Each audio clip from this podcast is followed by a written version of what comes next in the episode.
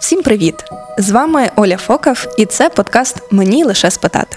Спільний проект Радіо Сковорода та медичного центру Святої Параскеви.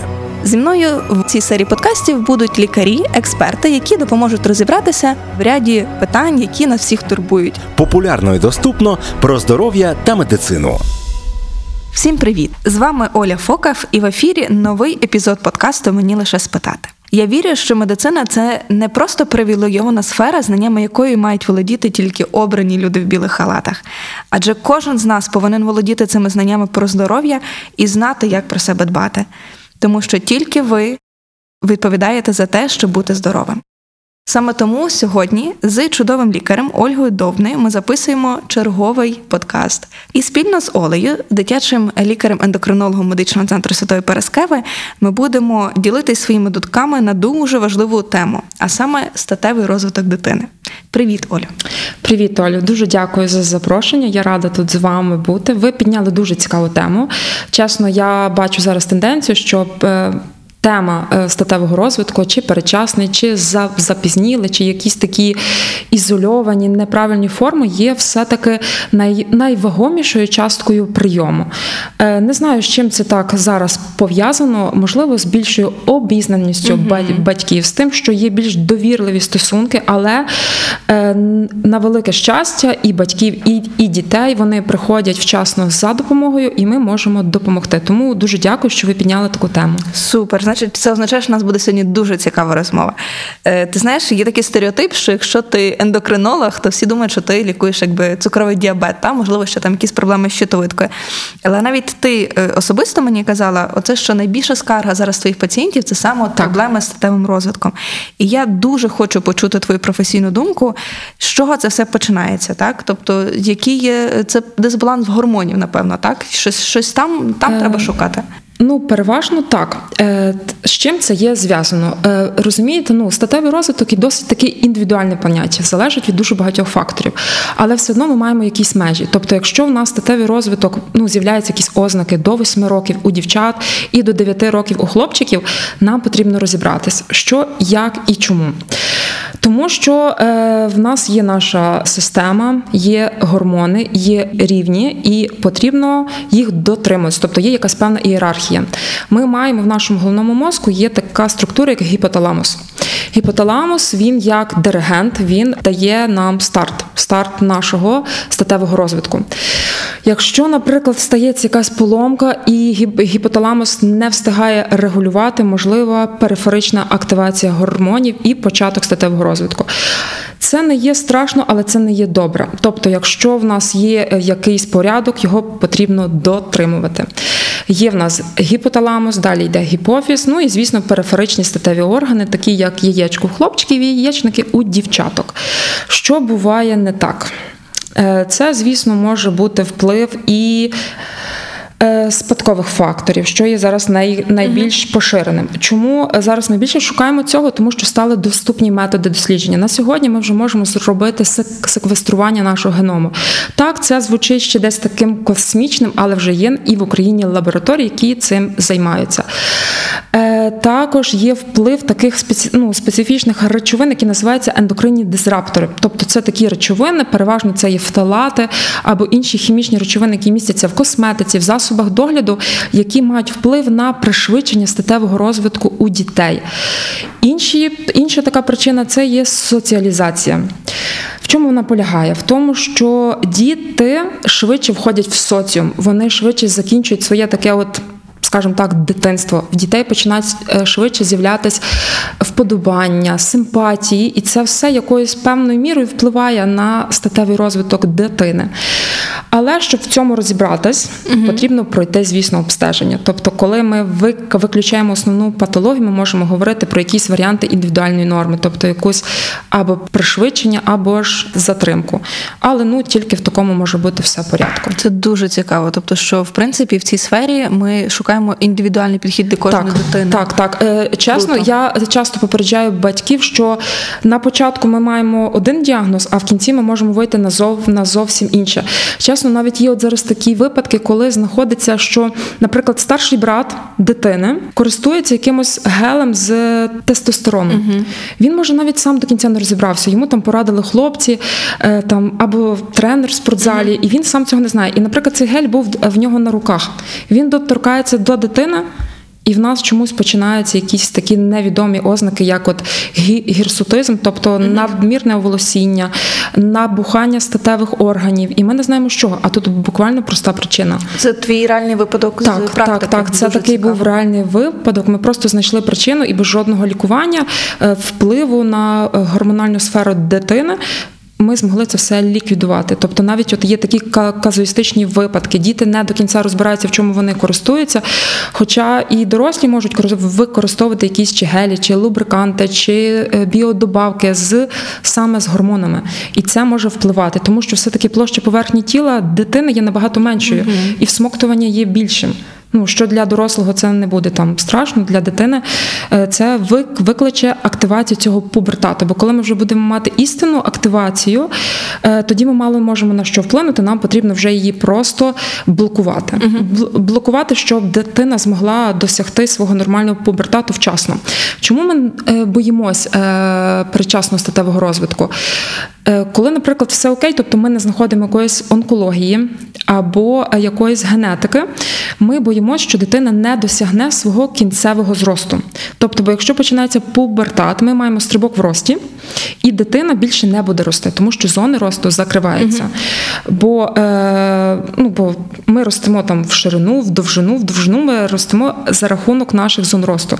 І коли ми вступаємо в пубертат, зона росту через рік-два закривається. І якщо в нас пубертат, наприклад, буде в 6 років. Тобто 8 років вони закриються, і звісно, дитина не досягне свого росту, що є досить печальним, бо в загальному ця дитина здорова, вона б мала б розвиватись і рости добре. Але, на жаль, в силу різних причин цього не станеться. І нам потрібно знайти причину і це вирішити. Самолікування може бути шкідливим для вашого здоров'я. Саме тому Параскева завжди поруч. Це дуже цікаво. Ми ще сьогодні з тобою поговоримо трошки про ріст та про повертатний стрибок, але зараз, поки ми говоримо ще про гормони з самого початку, скажи, чи є оцей зв'язок між гормонами статевими і гормонами росту? Так, тобто Е, звісно, звісно, так. Е, тобто, як відбувається? Дивіться, взагалі, ріст в дитини педіатрії це основне. Тобто, якщо дитина в нас росте і набирає вагу, ми можемо говорити, що дитина здорова. Є спеціальні таблиці, по яких ми це оцінюємо. В різні періоди життя і розвитку дитини на це впливають різні гормони. Наприклад, якщо це внутрішньоутробно, є специфічний гормон росту, який працює тільки внутрішньоутробно. Коли дитина народжується до року, це в нас більше йде нутриція, тобто як дитина харчується. Ми по цьому можемо оцінити. Якщо, наприклад, це дитина до трьох років, там дуже багато впливає щитовидка. Все. Потім до початку пубертату цей гормон росту. Це основний наш гормон. Коли починається статевий розвиток. Е, Заріст і набір такий м'язевої сили, кісткової маси відповідають саме статеві гормони, і в цей час вже зменшується вироблення гормону росту. Тобто, по суті, не може бути так, що в нас працюють активно і статеві гормони, І ті, і ті. гормон росту. Ні, тут вже його функція зменшується, коли ми вже переходимо в пубертат. Тому от важливо, щоб пубертат наступав саме вчасно. Бо якщо це буде раніше, гормон росту не буде вироблятися. І навіть якщо ми застосовуємо терапію гормоном росту, наприклад, в дітей, в яких є покази до цієї терапії, нам потрібно визначити рівні статевих гормонів. Бо якщо, наприклад, почався статевий розвиток, е, відповідь на терапію буде мінімальна. Тобто, якщо ми будемо чекати прибавку в рості за півроку, там мало не 10 сантиметрів, то якщо вже є активний пубертат, цей показник буде 2-3 сантиметри, що означає, що е, тобто, ну, не можуть бути одні й інші гор- гормони. І е, це ще раз показує, як от важливий цей баланс в гормонах. Тобто, в нас або гормон росту, або статеві гор- гормони. Іншого просто ну, не може бути. Це дуже цікаво насправді, бо ми ще знову ж таки ми повернемося до росту е, трошечки пізніше. А зараз е, давай подумаємо чи порадимося, яким чином батьки можуть зрозуміти, що з дитиною щось не так саме в цій ланці. Тобто, що вони мають оцінити, подивитися, помітити, як з дитиною поговорити можливо, і розпитати її так, що ми бачимо цей дисбаланс саме статевого розвитку. Е, Так, дивіться. Взагалі, от такий м, передчасний статевий розвиток дуже часто виникає 6 років. Е, Це такий період в житті дитини, коли вона починає вже ховатись від батьків, хоче самостійно митись, і десь можна щось пропустити. Але в загальному як можна це помітити? Тобто поява вторинних статевих ознак от в дітей це е, такий незвичний запах поту. От Піт вже стає такий більш дорослий. До того, ну ти бачив, що дитина в тебе потіє. Пітничка є і в новонароджених, але от не було запаху, з'являється запах, з'являються якісь висипання на обличчі, на спині, які не можна пов'язати з якимось, е, ну, з якимось інфекційним, наприклад, захворюванням. Потім е, це є набір ваги. От не з'ясоване ні з того, ні з цього починає дуже активно рости вага. З'являється надмірне оволосіння на руках, або ж з'являється хоч один-два волосся, таких вже, які видно, під пахвами або на, на лобку. Це такі от перші ваші дзвіночки. Наступні дзвіночки це є швидкий ріст дитини. Тобто, от батьки повідомляють, що, наприклад, за останні три місяці дитина мені виросла на 10 сантиметрів. Тобто тут ми вже бачимо такий от істинний е, початок пубертату, коли в нас йде величезний оцей стрибок росту. Е, З другої сторони, коли в нас поведінка дитини дуже раптово міняється, коли дитина хоче відсторонитись, бо ще один такий з аспектів початку статевого дозрівання, що дитина буде відділятись від вас. Але це е, ну, це такий, якби цей процес має бути набагато природній. та пізніше. Дитина, коли починається статевий розвиток, дитина вже буде готова. Ну це якби так в природі буде готова створювати свою сім'ю, йти вже від сім'ї. І навіть ви знаєте, тут навіть генетика працює. Угу. Було доведено, що е, діти відділяються від батьків, щоб не було якихось. Е, Стосунків всередині, Всередині, сім'ї, так, щоб не було е, таких е, близько споріднених шлюбів і не було, наприклад, якихось генетичних мутацій в майбутньому. Це навіть отут наша природа пра- працює. І це такі от перші сигнали, перші дзвінки того, що починається статевий розвиток. Ну, звісно, коли вже в нас ростуть груди, збільшуються статеві органи, тобто, ну, це вже так. Помітно, але тут вже треба діяти більш швидше.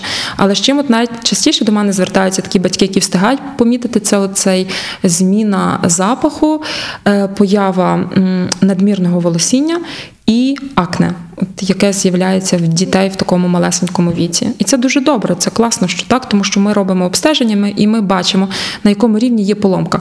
Ми, наприклад, ми завжди обстежуємо е, гормони гіпофізу, чи бачите, чи це в нас є справжній такий пубертат, чи це просто така периферична активація, тому що там вже зовсім по-різному йде тактика. Ми або очікуємо, або починаємо швидко лікувати. Це дуже класно, що ти згадала про те, що природа про нас думає, дбає, про Так, те, що наш так дуже цікаво, Дуже розумне. це дійсно цікаво, тому що ми часто говоримо те, що всі ці дитячі кризи, це така сепарація дітей від батьків, що це все абсолютно природні нормальні Так. процеси, і природа їх давним-давно придумала з певною якоюсь метою. Те саме, що е, я буквально недавно ми говорили.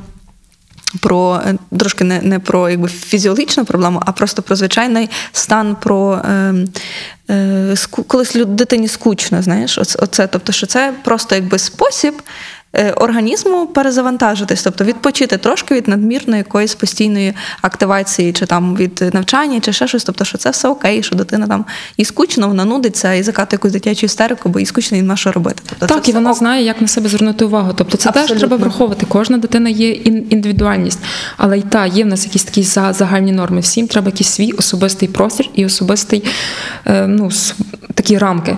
Тому дітей треба та це треба враховувати. Ти згадувала про е, коли ростуть груди, так? Але давай ми з- ну, зрозуміло, що це статева ознака у дівчаток. Але якщо в нас є юнацька гінекомастія, те що означає, що в юнацькому віці у хлопчиків можуть збільшуватися е, молочні залози. Чи це є проблема? Ну зрозуміло, що це є якби не зовсім естетично комфортно хлопцю може бути, якщо це там не умовно від ожиріння, а просто нормальна Ну, структура, ніби і, і збільшує молочні груди. Чи це молочні залози? Чи це є проблема? Якщо так, то що з цим робити?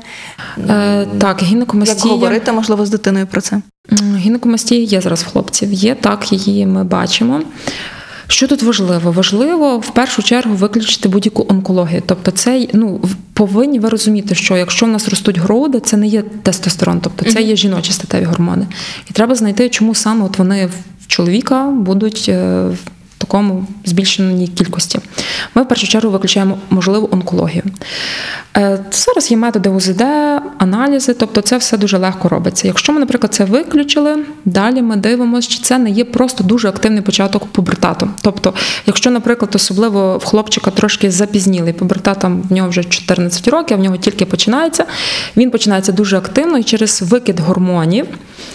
Е, можуть реально в хлопця рости груди. Ми це просто спостерігаємо. Ми, звісно, обстежуємо на супутню патологію, але можемо просто спостерігати і може без жодного лікування через 6 місяців це призупинитись, коли рівні гормонів вони десь собі ну, так, стабілізуються, скажімо так.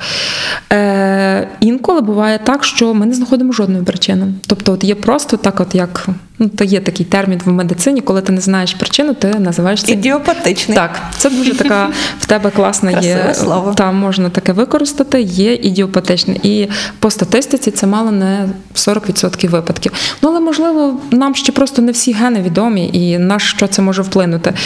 Е, і це можливо також в майбутньому може змінитися, але найчастіше це ми от шукаємо таких от дві основні причини. Цієї гінекомастії. Ну і звісно, ожиріння. Тут ми без того ніде не дінемось. Тобто ліпомастія в хлопців є досить поширеною. Майже кожен хлопець з ожирінням. Чому? Тому що коли ми маємо ожиріння, е, є збільшене місцеве перетворення. Якби тестостерону естроген, тобто це є навіть десь от нормально. Е, Ну, в організмі рівень естрогену і тестостерону буде в нормі, але місцеве перетворення буде більше. А на це місцеве перетворення ми не зможемо вплинути, тільки є в нас е, зміна способу жит- життя. І по суті, кожен хлопець. Коли приходить на прийом з ожирінням, ми знаходимо цю ліпомастію. Ну, але це трошечки є вже інше. Ми маємо якийсь такий причинно-наслідковий зв'язок. Тому з гінекомастія в хлопців е, не треба її боятися. Це не є щось таке рід- рідкісне, це досить поширено в хлопців. Нам просто треба теж подивитись і знайти цю причину. Нема чого так статися. Ну, є, звісно, такі дуже рідкісні випадки, коли ми не знаходимо причини, вона розвивається, вона прогресує. Але в такому випадку показана операція. Угу. Ну, так, зрозуміло. це просто забирається, це просто косметична операція. Тобто це теж нічого страшного нема. Мені лише спитати від Радіо Сковорода та медичного центру Святої Параскеви. Бачите, дорогі слухачі, ми сьогодні з Олею не тільки вам якби медичні е, такі речі розказуємо, але відкрили маленький секрет, більш такий е, філологічний, не знаю, як це сказати, про слово ід- ідеопатичний. та? Тепер ви знаєте дуже наш секрет. слово. Якщо вам хтось буде про це розповідати. Так, це не тільки що лікарі не знають, якими словами використовують, але інколи вони просто не знають, як це назвати. От тому ідіопатичний така є у нас теж причина в е, науці. Е, окей, ми з тобою багато говоримо зараз про е, патологію, і мені дуже подобається ця тема. Знаєш, але я точно знаю, що слухачі все-таки в нас здебільшого будуть не лікарі. І е, давай трошки пояснимо, які все-таки норми того пубертату, тобто який би мав бути нормальний розвиток дитини. Бо ти згадувала про 6 років, я пригадую, і оце про 14. Так, добре, давайте так. В нормі пубертат е, в дитини має починатись отак: в дівчинки з 8 років, в хлопчика з 9 років. Все, що раніше, це в нас є передчасний. Е, якщо в хлопчика не починається пубертат до 14 років. Ну, в принципі, так само і в дівчинки. Це ми говоримо вже про запізнілий. Стосовно менструації у дівчат, вони мають початись з неї до 15 років. Є таке поняття як конституційно запізнілий статевий розвиток і ріст. Е, Це є діагностика дуже проста. Тобто ми просто питаємо, Питаєш коли батьків. почалось у батьків. Як правило, якщо вони починають згадувати десь так досить пізно, тобто ти маєш причину.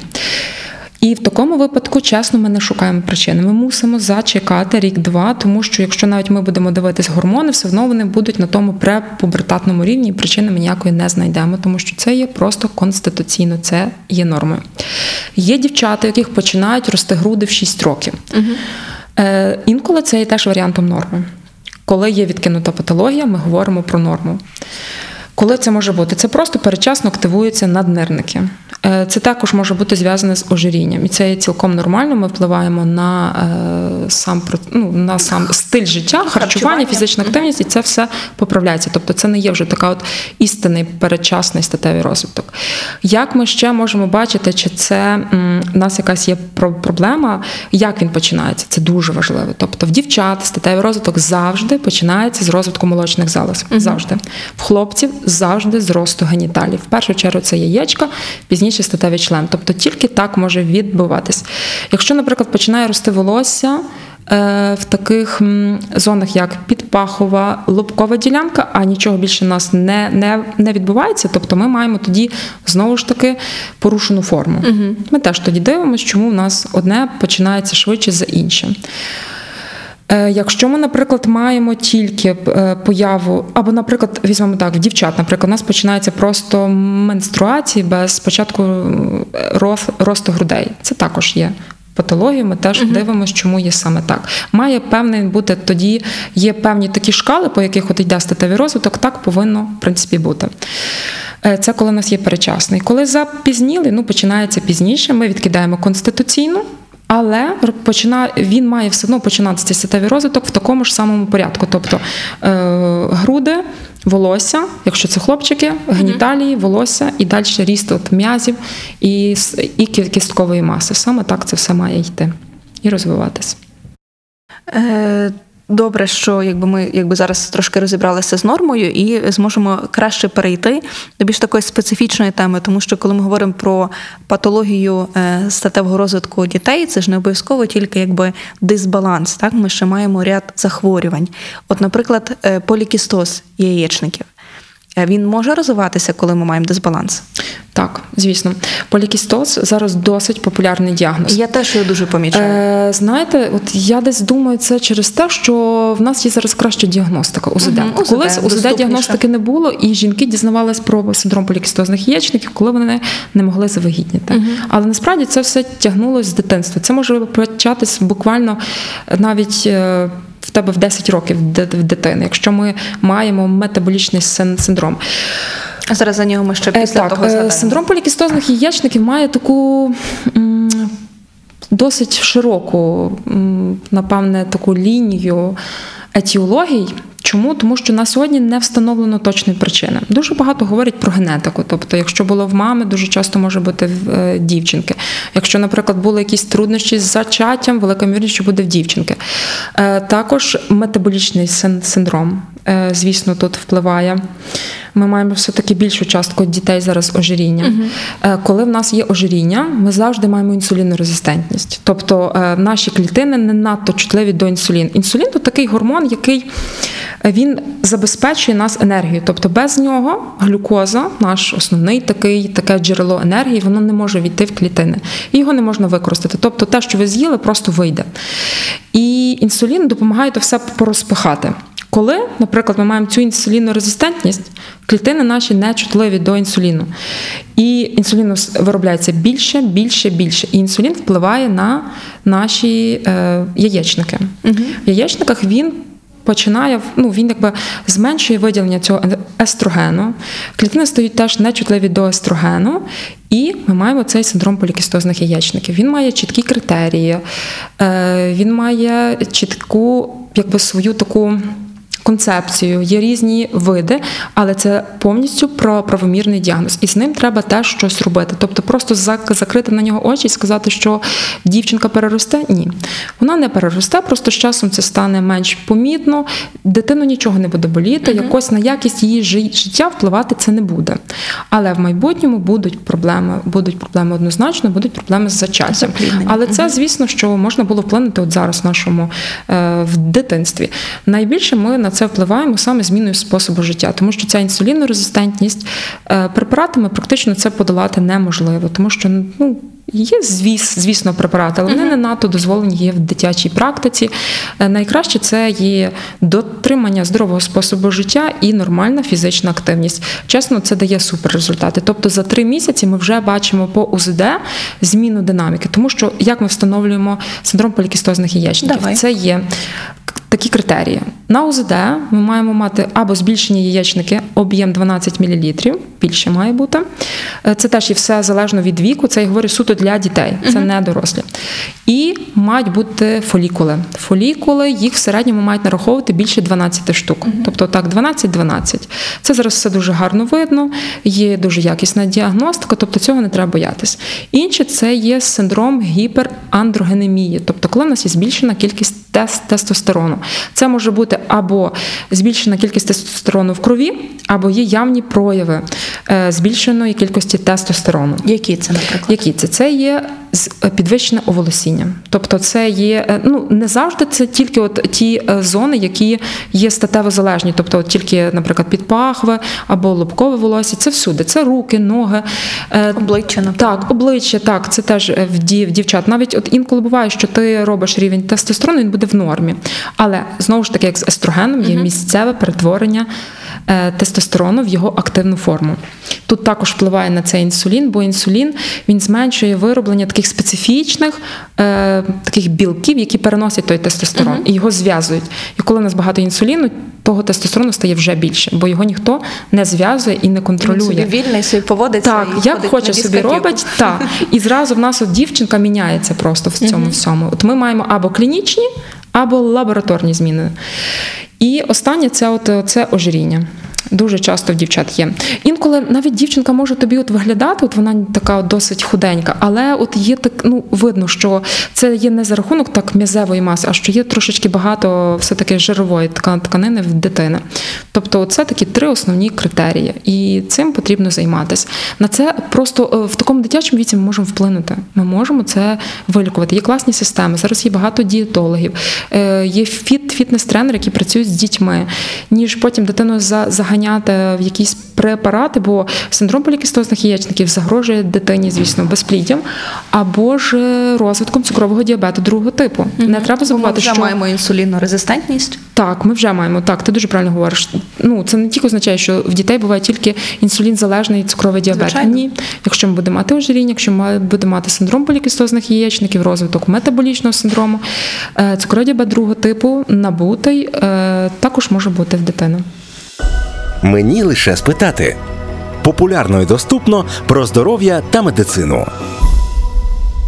Давай попробуємо підвести трошки Давай. підсумок так, з тим полікістозом. Отже, його в принципі не треба боятися, з ним Ні. можна справитися. Так. Потрібно е, просто е, там проходити, наприклад, щорічний чекап дитини, коли ти проходиш, що ми робимо УЗД, Так. бачимо на УЗД, консультуємося там з гінекологом, з дитячим і з ендокринологом. Так, і тут я тебе Давай, переб'ю помагай, ще. давай. Дивись, навіть не те, що обов'язково робити ОЗД, тобто мають бути можуть бути просто порушення циклу. Тобто, якщо ми маємо цикл рідше ніж 3-4 місяці, або якийсь дуже незрозумілий цикл, наприклад, 1-2 дні, або нав, навпаки, якось він дуже тягнеться. Якийсь, ну от, от він якийсь не такий. Не тобто, такий, не подобається тобі. Так, от тут мама більше має звернути на це увагу.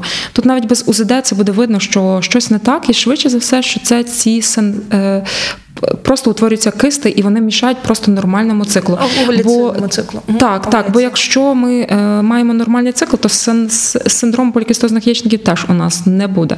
Тобто, навіть от без цього УЗД, просто проходячи регулярні огляди, ви зможете це зрозуміти. Е, Це добре, що ти сказала про фізичне навантаження, тому що я часто навіть е, чула в рекомендаціях, що не можна займатися там ходити на фізкультуру, займатися спортом. Ні, обов'язково так. І от так, давай просто ще раз це під, під, підкреслимо, Так. що дуже важливо займатися спортом, і дуже важливо все-таки врегулювати свою, е, точніше, дієту своїй дитині.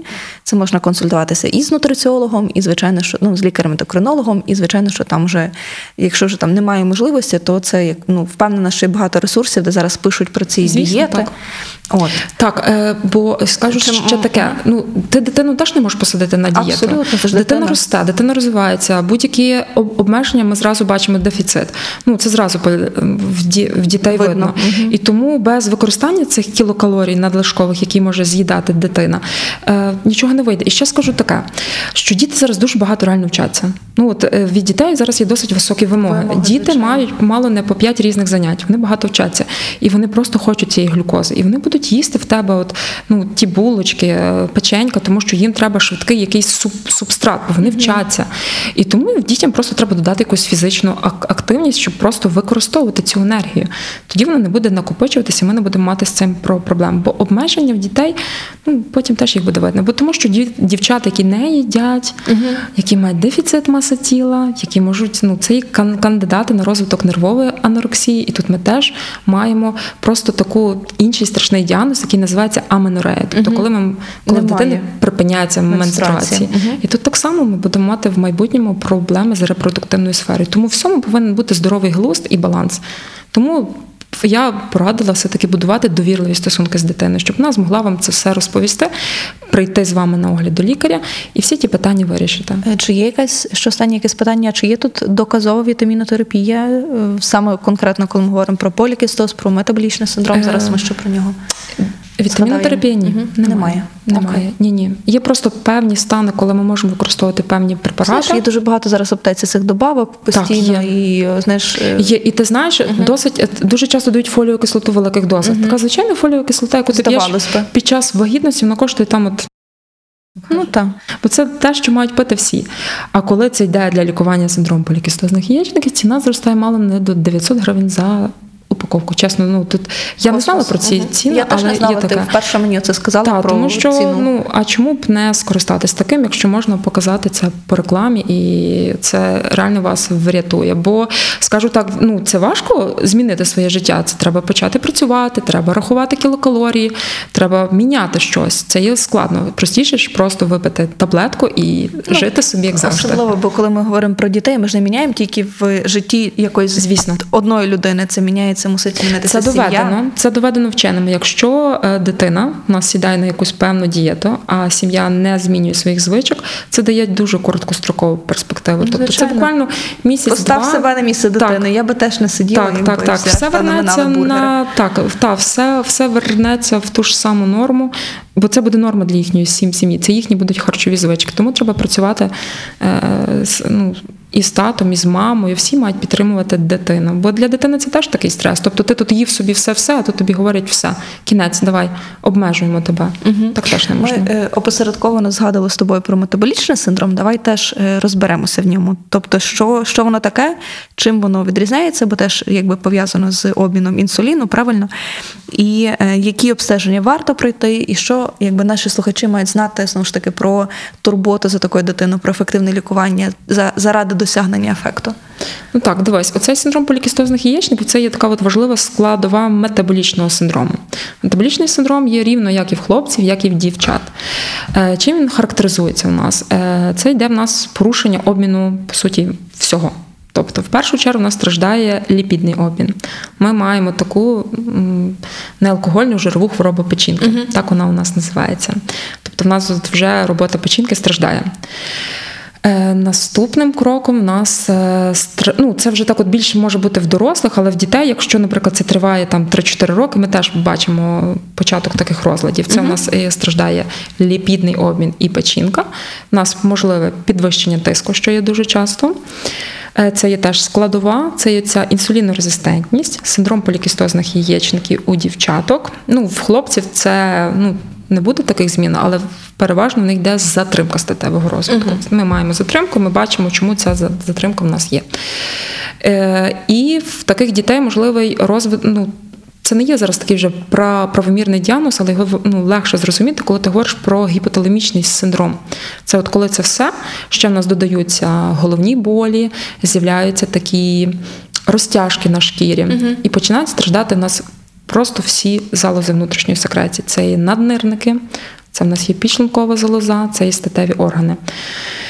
Е, Тому це такий досить широкий діагноз. Тобто, коли ми виставляємо цей метаболічний синдром, первинна діагностика є досить його такий широкий, десь може навіть лякати батьків, але це все потрібно знайти, бо нам Це потрібно. довгий процес. Так, так, це довгий процес, бо нам потрібно знайти ну, вже ті органи, які могли постраждати. Але практично завжди ми, е, якщо ми знаходимо саме, гіп- е, саме метаболічний синдром, ми працюємо з зміною способу життя. Це, ну, це завжди це основне. Тому що без цього ми нікуди не можемо рухатися. Тобто, це далі е, буде працювати організм з таким наднавантаженням, і нічого ми не зможемо змінити. Що ми робимо? Це знову ж таки дієта, але правильна дієта.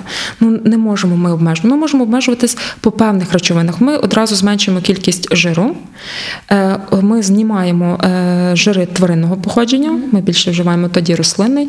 Ми можемо зменшити кількість вуглеводів.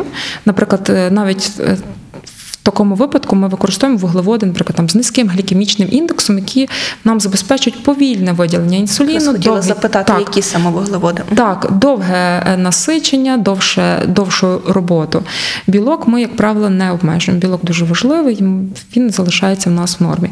І все. По суті, ми не можемо обмежити більше дієту. З дефіцитом важко жити. Були такі короткострокові дослідження, коли дітей садили на дієту 800 кілокалорій, 500, але в майбутньому дуже страждали. Тобто вони е, ці дефіцити вони набагато страшніші, ніж.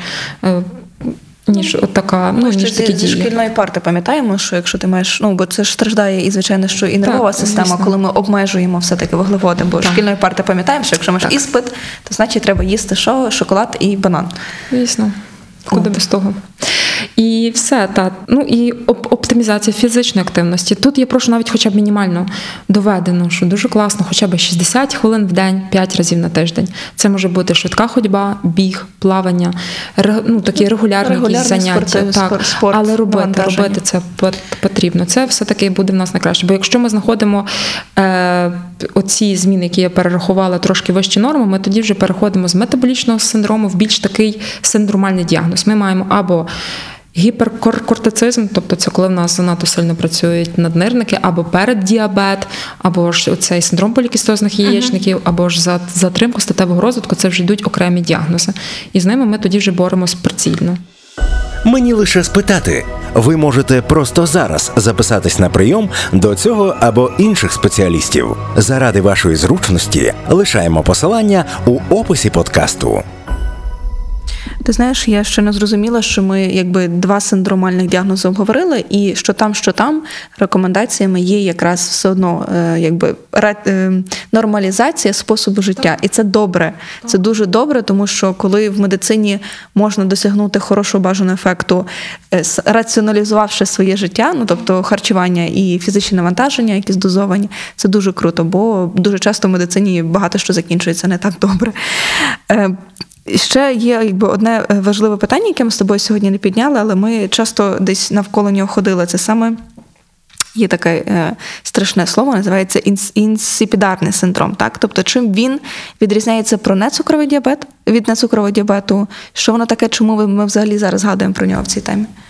Е, так, це десь лякає батьків, особливо влітку. Це страшне слово. Так, коли діти починають от, дуже багато пити, і батьки думають, от, ну, щось у нас не так, у нас цукровий діабет. Але крім цукрового діабету, в нас є такий діагноз, як нецукровий діабет. Що це таке?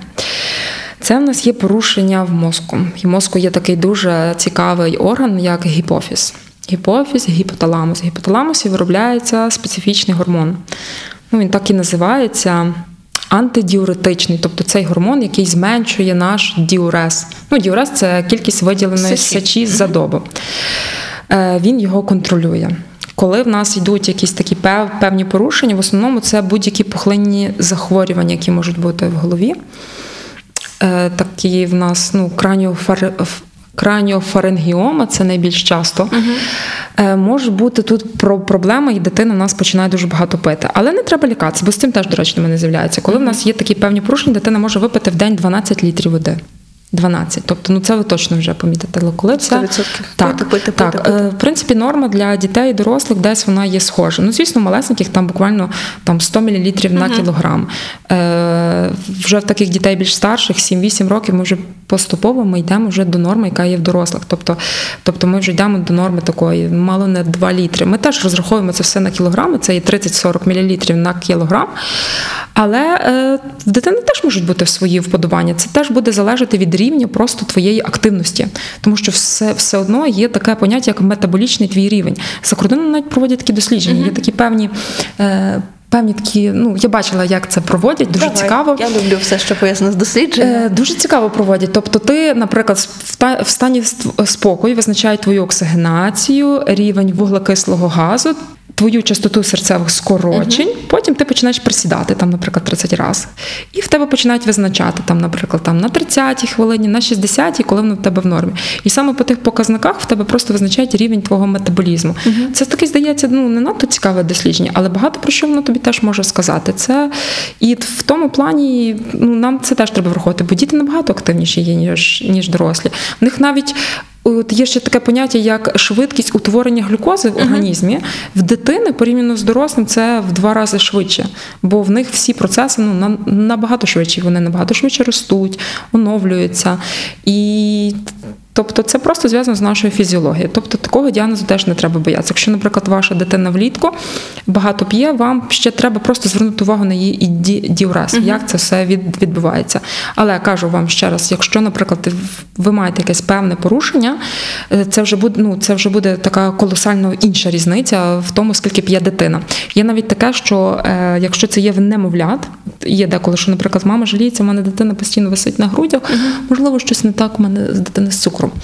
Коли в дитини є цей нецукровий діабет, дитина буде відмовлятися від грудей на користь води. Тобто, ну от в дитини буде тільки одна домінанта вода, вода, uh вода. Вона не буде їсти, вона нічого не буде робити, вона буде тільки пити, тому що е, вода просто не буде затримуватися в організмі. В організмі. uh Цей гормон просто не працює, і все, що ти випив, буде виходити. А вода не ну просто необхідна для організму. Ми ну всі по суті процеси включають воду. Навіть важко згадати якийсь процес, який може не не включати води. Я зараз та. теж не згадаю. Так, ну ми жив, ми живі істоти. Кисень, вода, глюкоза це основне, що ми використовуємо для нашого обміну. Тому так, тому тут не потрібно переживати. Е, тут я вам говорю, що інципідарний синдром ми рахуємо, коли це в нас є реально десь 10-12 літрів заводу. Або, наприклад, навіть коли є виділення сечі, воно прирівнюється до йде виділення одної літри за годину. Угу. Тобто, що по суті, ти все, все що, що випив, випив, все, все в тебе вийшло. вийшло. Так, угу. так. Навіть є такі випадки, але в цьому ну, тут теж лікування. Якщо, якщо хтось з батьків це помітив все-таки в дитини, що тоді робити? Звертатись до дитячого ендокринолога. Окей. На сьогоднішній день є дуже класні е, ну, класна е, доказова база, як ми обстежуємо дітей, і є повна фізіологічна заміна даного гормону. І цей гормон настільки легко вводиться, він вводиться в ніс. Тобто три рази в день ти робиш пшик собі в ніс, і ти живеш повноцінним життям. Один хлопчик, який в мене спостерігається, він грає в футбол. Тобто Тобто це підвищена фізична активність, там завжди треба більше води. І він є на даному препараті, і його фізична активність не порушена. Це дуже круто. Це так. прям дуже хороша Так, так. От хочу це сказати, що на сьогодні е, гормональна терапія є дуже зручна для для дітей. Вже багато де створюються такі депо-препарати, коли ти, наприклад, водиш раз в три місяці, раз в півроку, але тобі забезпечує повну фізіологічну заміну гормону, який тобі бракує. Е, я ще під кінець нашого ефіру Олю, дуже хочу поговорити з тобою і почути твою думку про ці проблеми з ростом. Тому що е, коли ти якби там в пубертаті, та тобі там 14-15 років, то як і високий дуже ріст, так і маленький ріст, це завжди є якби проблемою, що для хлопчика, що для дівчинки.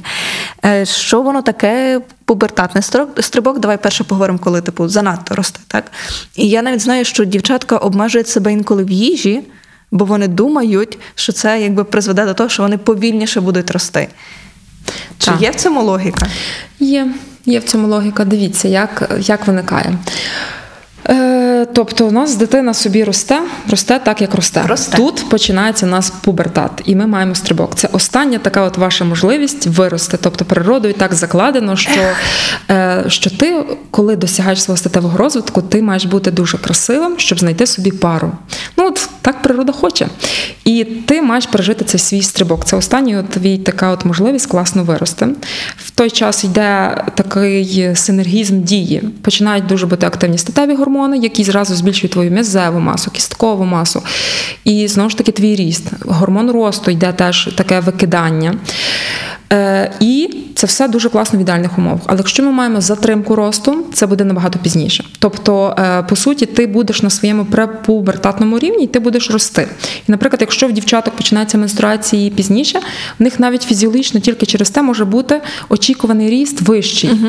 бо е, зон, бо цей блок статевими гормонами гормону росту буде пізніше, і відповідно вони будуть довше рости. Потім, коли ми, наприклад, маємо пришвидшений статевий розвиток, зони росту закриються швидше. І ти не досягнеш свого росту. Бо, наприклад, коли до мене приходять дівчата, коли вони мають за високий ріст або за низький ріст, е, я питаю, коли почалися ці менструації. Це, це насправді дуже важливо. Тоді ми можемо бачити, що зони росту закрились швидше, чи вони йдуть пізніше. Ще є таке поняття, як хронологічний твій вік. От в тебе по паспорту є чо- 14 років, а твій кістковий вік, наприклад, є 12 років. Тобто, що ти ще можеш не досягти свого пубертату через те, що твій кістковий вік не досяг твоєї ну, своєї норми. Це теж треба нам враховувати. І дитина теж буде ще трошечки довше в нас рости. Стосовно тут голодування, справді є такі дівчата. Але тут вони роблять велику помилку, тому що гормон росту це є контрінсулярний гормон. Що це означає? Коли ті, коли у нас є інсулін, у нас висока глюкоза, у нас виділяється інсулін. Коли у нас глюкоза низька, у нас навпаки виділяється гормон росту. Коли ми голодні, ми ростемо. Чому ми ростемо вночі? Бо тоді в нас інсулін не Як працює. цікаво, я не знала цього. Так, та, от воно, воно Я думала, це міф, дуже круто, що Воно ти сказала. дуже так насправді цікаво. От пік секреції гормону росту ми от маємо третя, четверта година, коли в нас найменше секреція інсуліну. В той час ми маємо міцно спати. Ну от і рости. Ми ростемо в сні. Це насправді Можна сказати, правда. що люди, які високі, вони багато сплять. не знаю, не знаю. Можливо, можливо. Для мене тут тут не порушений сон. Високі люди навколо. Е, Так. І, е, і, ага, і стосовно так, от коли ти е, голодний, ти навпаки може десь, десь навіть будеш швидше рости, тому що твій організм сам себе захищає і він блокує виділення інсуліну. Якщо немає інсуліну, мають бути інші гормони. Тут все дуже цікаво. Не може бути, ти не можеш ходити собі такий взагалі без нічого. Ну так. З другої сторони, коли ти маєш ожиріння, коли в тебе забагато інсуліну, в тебе інсулінорезистентність, ти теж не будеш рости, тому що гормону росту в тебе буде знову ж таки набагато менше. Ну і тут, тут у нас є від, від- така от відповідь, що високі люди переважно в неї ході. А низькі трошечки вони або страждали ожирінням, або мали якісь певні метаболічні розлади. Але ну є поняття і кінцевий прогнозований зріст. Якщо ми маємо низьких батьків, у нас є низький буде ріст у дитини. Так само ж і відбувається з е, високими батьками. Ну і відповідно в них будуть високі діти. Ну, просто хочу підвести знову ж таки якесь резюме, що для тих батьків, які там, наприклад, обмежують своїх дітей у їжі, якщо Так. переживають або дівчата, які переживають, що Оце дівчата переважно от в підлітковому віці вони отак дуже хочуть, е, ну от хочуть всього дуже ідеально. Але вони не розуміють, де є ця логічна межа. Ну ми тут маємо це проблеми з соціалізацією, є ці соціальні мережі. Я теж зараз почала вести інстаграм. Я відкрила інстаграм. і Я, я не знала, що можна реально так виглядати. Я завжди думала, що зі, зі, ну, можуть так зірки виглядати. Ну зараз практично кожна друга дівчина є як з обкладинки журналу. уявляєш, як це важко, коли тобі 15? так, і це дуже важко зрозуміти, коли в тебе є однолітки, які можуть собі щось дозволити, а ти чогось не можеш, і ти починаєш от хотіти от прагнути цієї такої. Ну, бо навіть от всі хочуть бути моделями, але моделі теж страждають від тих всіх розладів. Тобто всі люди. Ну, якщо ти будеш жити в дефіциті ваги, ти теж будеш мати розлад. Я не вірю в це, що можна залишатись здоровим, коли в тебе не вистачає. І розлади харчової поведінки зараз в дітей Дуже дуже важливі. З дітьми дуже правильно треба говорити. Я часто на прийомі, якщо я маю час, я звертаю батькам на це увагу, що не заставляйте їсти свою дитину. Десь може зупиніться. Не надавлюйте, постарайтесь знайти її улюблені страви. Я вже навіть запропонувала батькам робити такий світлофор. Коли тобі дитина пише зелені страви, які вона дуже любить, жовті, які ви можете домовитись, і червоні, які вона не буде їсти. І не примушуйте, тому що Таке примушування дитини або нерозуміння її проблем е, може привести нас до булимії або нервової анорексії. А нервова анорексія то взагалі такий діагноз, який дуже, важко лікується. А коли жінка народить і поправиться, то взагалі, типу, ну ендокринологи дуже дуже, бояться бояться таких ді- дітей. І в мене вже є такі діти. Є, і це ну це не є якісь міфічні історії, модели, які хворіють нервовою анорексією. Ні, це наші діти на сьогодні мають такі розлади. Я особисто теж ну, якби знаю таких пацієнтів, і це дуже складно, тому що це потребує психотерапії, такі сім'ї, я би навіть це так Так, сказала. але тут батьки мають зрозуміти, що це повноцінний діагноз. Він має право Так. за МКХ 10 міжнародну класифікацію захворювань. Ми маємо право ставити. І я батьки попереджаю, я виставляю такий діагноз. Це важливо. Не закриватися від таких діагнозів. Треба, ну треба це теж не, не пропустити в дітей. Тому що, ну крім просто такого дефіциту, це напряму загрожує, загрожує твоєму життю. Це є страшні діагнози. Тому що коли це якась органіка, ти можеш спопроб, ну, спробувати Щось- щось, зробити. Є ліки, придумати. є доказові бази, є якісь клінічні дослідження, можна щось зробити. З даними дослідження, ну з даними захворювання, крім психотерапії, ти нічого не можеш зробити. Ті дівчата вони навіть глюкози собі не дають вколоти, бо вони рахують кілокалорії. Насправді це дуже сум, сумно. І на це не треба закривати очі. Бо так, от нас зараз всі так говорять про ожиріння. Ожиріння, uh так, це велика проблема. Дійсно, зараз все просто доступно, ти можеш все собі дозволити. І ожиріння дітей поширено. Але не треба забувати про такі діагнози, тому що про них соромляться говорити. А потім ми от маємо якісь післяпологові депресії, чи, не дай Боже, самогубство. Та суїцид. Угу. Так, тобто про це теж не треба забувати. Але воно все десь береться, тобто воно починається, і цей момент не треба пропустити. Батьки мають бути чуйними до таких дітей, бо такий я знаю реальний практик, ну реальну таку історію. Це не є з моєї практики, uh-huh. але це справді історія, яка сталася у Львові, коли старший брат дівчинки почав бачити, що дитина починає ховати од... ховати їжу, її ну сестра. Uh-huh. Всі поїли, вона, наприклад, не з'їла порції, десь віднесла. Потім він під подушкою знаходив якісь там булочки, uh-huh. хліб, і він говорив це мамі. Мама якось не звертала увагу. Худенька красива дівчинка, модель, гімнастка. Ну, от гімнастки то взагалі ну, окремо. Там вимоги до зовнішності. Так, так, гімнастки, балерини це взагалі дуже складно. І все було нормально, поки дитина не принесла на руках в лікарню, яка вже в 16 років важила 40 кілограм. Попри всі намагання, дитину не вдалося врятувати. Але це тривало. Тобто вони зверталися до педіатрів, бо були якісь такі незрозумілі інфекції, дуже затяжні, uh-huh. тому що імунна система не працює.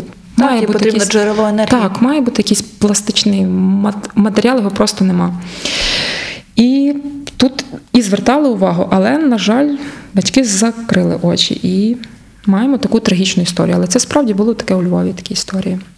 Е, на такій е, цікавій ноті я ще хочу тебе запитати. Закінчимо обов'язково на хорошій ноті. Я хочу давай, на хорошій так, наші так, закінчимо. Давай, давай. Але перед тим я хочу тебе запитати, коли ми маємо низький ріст, коли це проблема? Коли бити в алярм? Угу. Дивіться, е, просто так ми не можемо дивитися отак, от низький ріст дитини. Порівняно з сусідом, старшою дитиною, з меншою дитиною, ні. Завжди є е, таблиці. Вони є сертифіковані, стандартизовані, доказова база. Це є CDC американські uh-huh. або Всесвітня організація охорони здоров'я. Вони є відповідно віку і статі. Ми беремо цю таблицю, ставимо ріст. Коли це в нас є нижче, найнижчого коридору. Наприклад, якщо ми це беремо.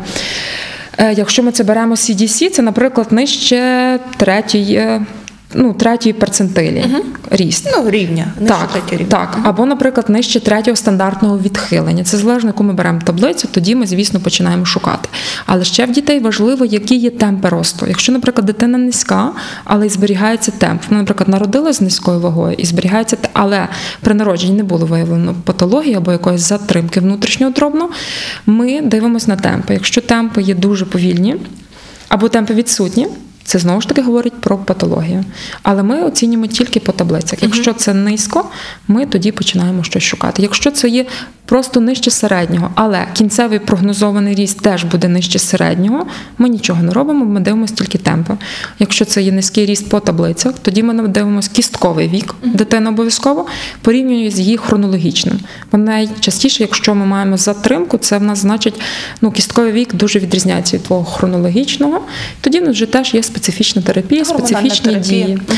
Так, так. Е, деколи гормональна, деколи просто може чогось бракувати дитині. Це теж буває. Про щитовидну залозу не потрібно теж дітей забувати. Е, вітамін Д, кальцій. В нас чомусь. Навіть 21 століття, де в мене деякі є батьки, які розповідають, що вітамін Д вони приймали тільки там перші два-два місяці життя дитини. А здавалося б, стільки педіатрів і Так, вже вже стільки всі... всього знають, стільки інформації, так. Або, наприклад, вони не вживають влітку. Угу. І все. Ну, типу, там переривають і. Ну і ми теж можемо мати такі розлади, наприклад. Потім так само є часто проблеми з фосфором. Таке взагалі ніхто майже не шукає. Тобто це прицільно, коли вже до мене прийдуть, ми вже дивимось. Е, тут треба теж шукати різні причини. Ми ніколи з дверей не призначаємо гормон росту. Тобто є чіткі критерії для призначення. Але гормон росту дуже класно переноситься. Він на сьогодні є в Україні. Якщо ми встановлюємо діагноз, коли треба, гормон росту йде по державній програмі. Круто. Він є повністю безкоштовно. Та наша держава молодець. Чесно, в нас забезпечення е, цукрового діабету і гормоном росту одне з найкращих в Європі. Самолікування може бути шкідливим для вашого здоров'я. Саме тому Параскева завжди поруч. Я абсолютно з тобою згідна, і добре що ти це сказала, бо я на кінець можу розказати цю історію про Канаду. Я е, всі завжди часто кажуть, що в якби завжди краще десь там, десь ніж там. у нас. Тож знаєш. Україна. І я люблю завжди розказувати історію. Коли я в 18-му році була на стажуванні в Канаді, і в них там я була на слуханнях е, якби програми. Вони хотіли тільки встановити національну програму по інсулінах, але там була трошки інша історія. Вони це хотіли апгрейдити. Вони хотіли, щоб і там якби держави покривалась і помпа, і оцей такий трекер, який Так, е, на- моніторинг. Так, без цього зараз тобто дуже вони все це хотіли в національну програму закласти, не просто інсулін, але е, через те, що ем, уряд функціонує ну, таким чином, як в них там функціонує, в них є і. Якби ем, Міністерство охорони здоров'я, якби України, і також в кожній їхній землі є своє там, якби Таке як це казати? регіональне регіональне, так. Тобто їм дуже складно домовитися з національними програмами. І в той час в Україні вже там багато років була національна програма з інсуліну. Я думаю, блін, ну це ж круто, знаєш. Так, в нас насправді це є майже всі діти, які приходять, вони є з досить гарним ін- інсуліном. Тому не треба говорити, що у нас все так є погано. 100%. Просто треба вчасно звернутися і все. і довіряти, знайти лікаря, кому ти довіряєш, це дуже важливо. Е, На такій хорошій ноті я хочу задати своє останнє питання, яке хотіла в кінці спочатку задати. Що такого крутого, класного, що тебе здивувало в сфері ендокринології з останніх якби, статей, наукових досліджень? Що таке було цікаве? Ну, взагалі, ендокринологія останнім часом дуже розвивається. Дуже багато в неї вкладається, е, з'являються нові препарати. Препарати, от, і, от, те, що, от те, що я говорила колись, це було все дуже незручно. Е, наприклад, лікувати цукровий діабет. Зараз з'являється цукровий діабет, такий інсулін, який колиться один раз в сім днів. Тобто ти один раз вколов, і 7 днів в тебе він працює в організмі. Він повністю виділяється, як от в тебе фізіологічно. Потім ще створюються такі помпи, які будуть закритого типу, коли ти встановив, виставив свій рівень, і ти забуваєш, що в тебе заліє цукровий. Ти їш скільки ну, хочеш, як е, хочеш, і вона інсталюється підшлунково. так, Оце в Канаді так, хотіли. така, та, така штучна піч, підшлункова вже просто. Е, потім також створюються різні такі депо. От навіть цей гормон росту вже є такі депо е, за кордоном, які ти можеш колоти раз, наприклад, в півроку. Це дуже зручно для дітей. Бо навіть зараз от ми одну дитину, одній дитині призначили, треба кожен день колоти. Він так не хоче, але він дуже хоче бути високим. А за кордоном вони вже мають таку можливість. У нас теж вже скоро буде. Батьки все знають, вміють, вони теж можуть поїхати за кордон собі привезти. Ще що дуже цікаве, це терапія цукрового діабету. По-перше, вже розробляється вакцина. Вона вже е, перейшла в третю фазу досліджень. Є певні групи ризику схильності цукрового діабету першого типу. Це, наприклад, коли в нас в когось в сім'ї, ми, наприклад, знаємо, або, наприклад, якісь автоімунні захворювання вже в дитини, наприклад, ревматоїдний артрит, автоімунний, цукровий діабет першого типу, автоімунний, тобто це теж є група ризику. Е, Таким дітям буде запропонована вакцина, бо е, батьки дітей з цукровим діабетом знають, що у них цукровий діабет виник переважно після інфекції.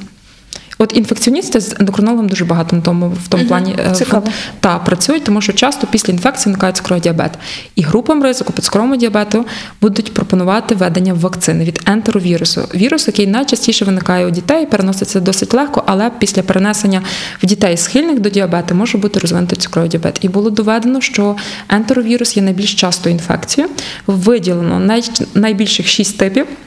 Найчастіших, скажімо так правильно, е, шість типів і розроблена вакцина. Через коронавірус були припинені дослідження, тому що весь ресурс був кинутий на таку важливу тему. Ну і справді це важливо, бо коронавірус досить складна інфекція. Е, І триває вже третя фаза досліджень. Сподіваємося, що у 2002 році її вже анонсують, і ми зможемо побачити вже якісь кінцеві результати такої вакцини. Якби це розробили, це було б дуже круто. Я схрестила пальці, Я щоб це було, все, що пов'язано з вакциною. Так, я, я, я, і до речі, люблю. це за тим слі- слідкую. Я навіть собі десь уявляла, що я така буду тут перша в Україні кричати, якщо все окей, якщо дійсно покажуть нам всі ті дослідження, все буде супер.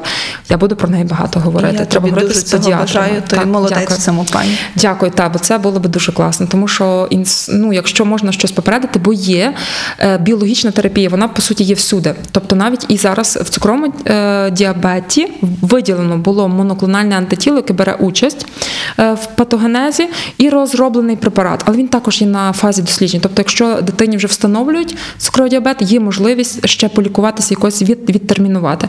Але це теж є в процесі розробки. І І тут ніхто не знає, яка ну коли саме вводити той препарат. Просто, наприклад, з з вакциною ти знаєш, ти здоровий, ти вводиш. А стосовно препарату ти не знаєш, тому що дуже довгий час цукровий діабет може бути не виявлений. Він же в тебе виявляється, коли вже пройшло, наприклад, там від отих перших змін підшлункової в середньому три роки. І ти не знаєш, коли саме цей препарат можна застосовувати. Тому, чесно, ендокринології дуже багато цікавих новинок. Буду вас тримати в курсі. О, супер, дякую тобі дуже за цю обіцянку. Я постараюся знаєш, зробити все, щоб ти її дотрималась перед нашими слухачами. Добре. Я думаю, що наші е, слухачі тепер переконалися, що ендокринологія це дуже цікава тема, і вони не будуть її ані боятися, ані боятися походу до, до ендокринолога. Мені було надзвичайно приємно і цікаво тебе слухати. Взаємно. Е, Ось, дорогі е, друзі, якщо е, у вас якісь питання долі, я впевнена, що вона буде дуже рада. Вам допомогти. От ми щиро дякуємо медичному центру Святої за те, що вони допомагають нам реалізовувати цей подкаст. Дякуємо, що були з нами. Почуємось на радіо Сковорода. Дуже вам дякую за ефір. Мені було дуже приємно. До зустрічі. До зустрічі. Мені лише спитати з Олею Фокав. Подкаст від Радіо Сковорода та медичного центру Святої Параскеви. Популярно і доступно про здоров'я та медицину. По середах на SoundCloud, Google та Apple Podcasts.